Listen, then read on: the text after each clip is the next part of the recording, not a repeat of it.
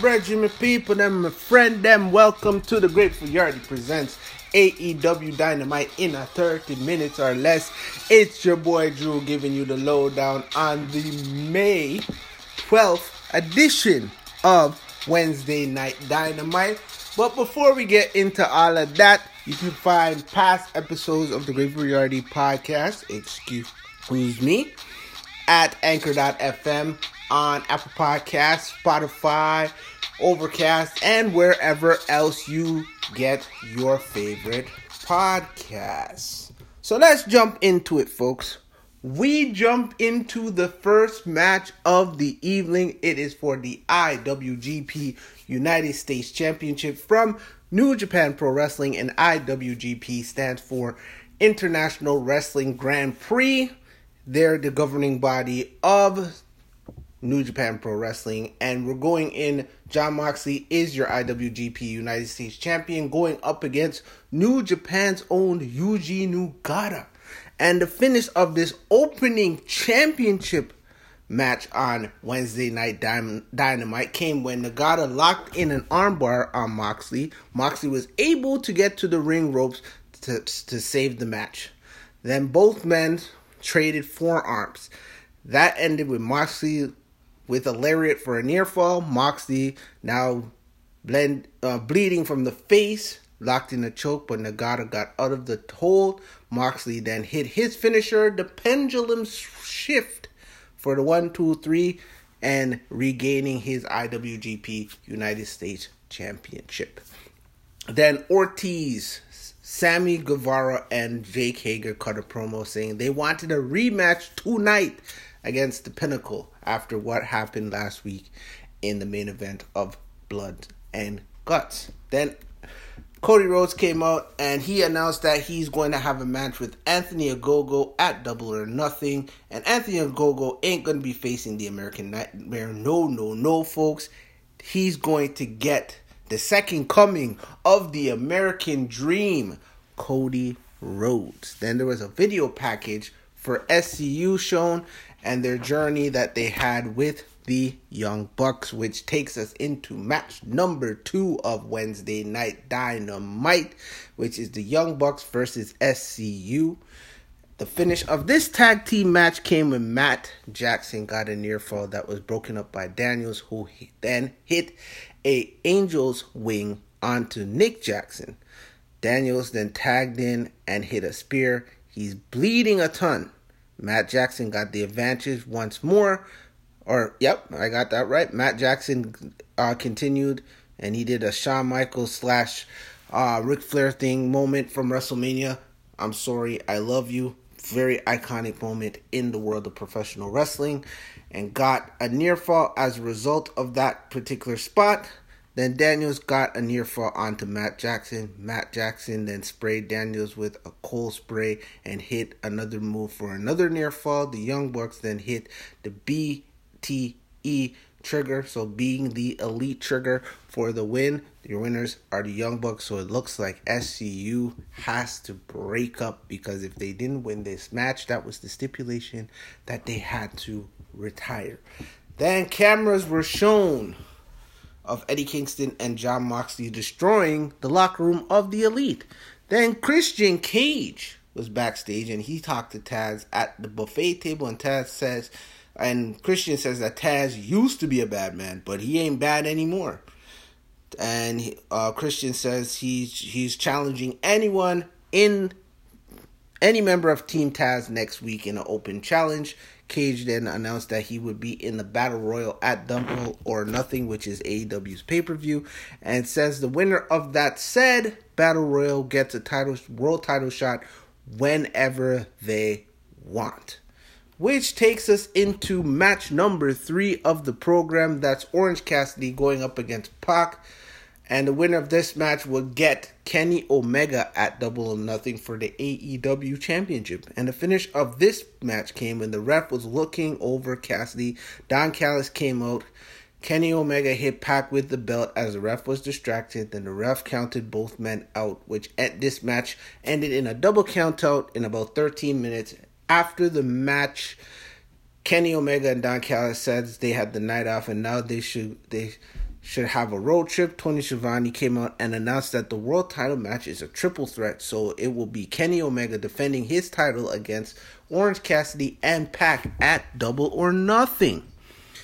The Elite without Kenny Omega were backstage in their locker rooms. They called out how they beat and retired SCU, which we saw in match number two. They challenged the Varsity Blondes next week for a tag team title match, and the Bucks then challenged Moxley and Kingston to a fight at Double or Nothing. Then we continue on with some more backstage segments, and Adam Page and the Dark Order are backstage, and bad and Adam Page says that Brian Cage did not beat him, and Brian Cage should not be proud. Page then says he should fight Cage straight up at Double or Nothing. Then the Pinnacle came out to talk about their win in the Blood and Guts match last week. Tully Blanchard gave, uh, grabbed the mic and said that he's been on top quite a few times, but this group is special. They took everything that the Inner Circle had and still won the match. He talked about how their team never quit. Tully said they deserved the finest things, and he mentioned that the five women on stage were the finest things in Jacksonville. Very weird wrestle. Then he offered them some expensive watches to all five members. A car horn was heard honking, and MJX MJF asked who the Ross is honking. Sammy Ortiz, Sammy uh, Sammy Guevara, Ortiz, and Jake Hager entered the arena on Gator ATVs. Jericho emerged from the back on a vehicle with a brace on his arm. Jericho asked for a rematch again. MJF refused the rematch. Sammy then sprayed water and it was supposed to be bubbly. The Pinnacle rolled around like idiots and they all got wet. MJF said they could have a rematch at Double enough Nothing in a Stampede, a Stadium Stampede match. And if the Inner Circle loses this match, they would have to break up or disband. Then JR is with Britt Baker and she talks about fighting Shida and talks about that she is the baddest woman on the planet and that Tony Khan embarrassed her at a photo shoot earlier on in the day. She and Britt Baker also says that Shida saved the women's division, but that Dr. Britt Baker is the face of the, the division and guarantees victory at double or nothing.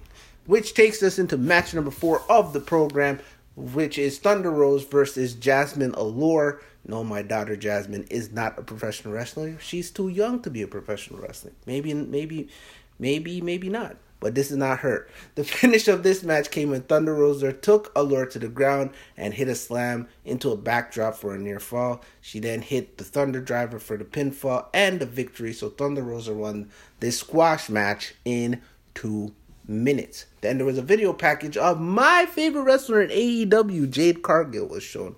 And she says she was offered a contract by Mark Sterling. Then somebody asked Jade who handles the business for her, and she says she's her own boss, but her ears are open. Then we cut to Darby Allin saying that Miro talked about glass ceilings, but what has Miro done in AEW since India? Then Darby says he ain't buying what Miro is selling. He's not buying the pussy in a bag that Miro is selling.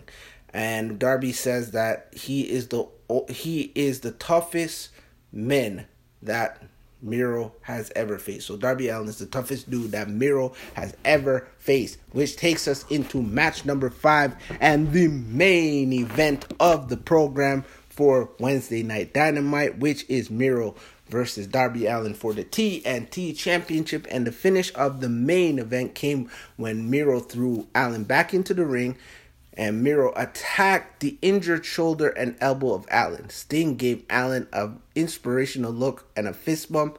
Then Allin hit a stunner and an inside cradle for a near fall. Allin hit another stunner, then a coffin drop, but Miro caught him mid drop. Allin then hit a Code Red for a near fall of his own. Miro then locked in a waist lock and submitted Darby Allin in about 13 minutes. So your winner and new TNT champion is Miro. Post match, Ethan Page and Scorpio Sky attacked Sting. The Dark Order came out and made the save, and then Lance Archer came out and challenged Miro, which is the end of the May 12th edition of Wednesday night dynamite. So let me hit you with some final thoughts here, folks. Let's start with the main event. Miro versus Darby was the match was something Allin was able to make the very underwhelming Miro character feel like a big deal, and that he then entered the com- then he did when he entered the company last year. That's talking about Miro. I also feel that the match that that Sting and Darby Allin will have against Ethan Page and Scorpio Sky feels like a downgrade in the short term. Also, it's great to see that this serious and monstrous Miro character. Totally, totally enjoying that. Then being the best man teaming up with Kip Sabian. Um, let's go over to the Pinnacle and the Inner Circle segment. This it started off fine and MJF was strong as usual, but the comments by Tully Blanchard were a little off-putting. Then the reveal of Jericho was a little early, but it makes sense for the meme match. The water guy thing with the group of badass heels rolling around like aliens really killed the segment for me, and it was silly, lame, and made the pinnacle look like the WWE low card idiot. Them fold. Does look like a bag of fold. And then let's talk about the Pac and Orange Cassidy match. A good match with a real surprising finish in AEW. Yeah, because a few weeks ago, AEW is talking about we don't like DQ finishes.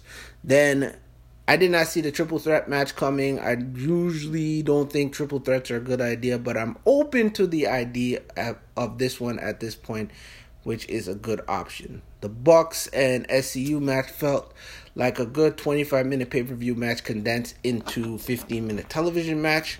The blood spot was a lot for Daniels, and I don't think the match really needed it, but it certainly upped the ante early. I did not like the moment of SCU losing was cut away for the Eddie Kingston and Moxley thing, where they destroyed the the elite um, locker room. Cody Rhodes' promo, I liked and disliked this promo at the same time. Cody Rhodes using the American Dream moniker is a nice touch, but the rah rah pride against you, American pride against the Englishman feud felt a little odd. And the opening context, which was Moxley and Yuji Nagata, was a solid New Japan Pro Wrestling style match. I thought um, Moxley brought out the best in um, in this position. A real solid opener that was a nice change of pace from the normal AEW openers. I also liked the respect at the end of the match. So, like I said, folks, that was the May 12th edition of Wednesday Night Dynamite. And the next time going to hear your boy Drew talk the things them about professional wrestling will be Friday Night SmackDown in a 30 minutes or less. You can check me out on Twitter. That is at the Wrestling 99 on Instagram at Drew underscore Wrestling 99. Our Facebook page is the G R. So the G R number eight F U L Yardy. And thanks for listening. And until next time, Reggie them. God bless. Let me get it. Be inspired. Be excited. Stay safe. And remember, remain, remain, remain, remain grateful. Peace.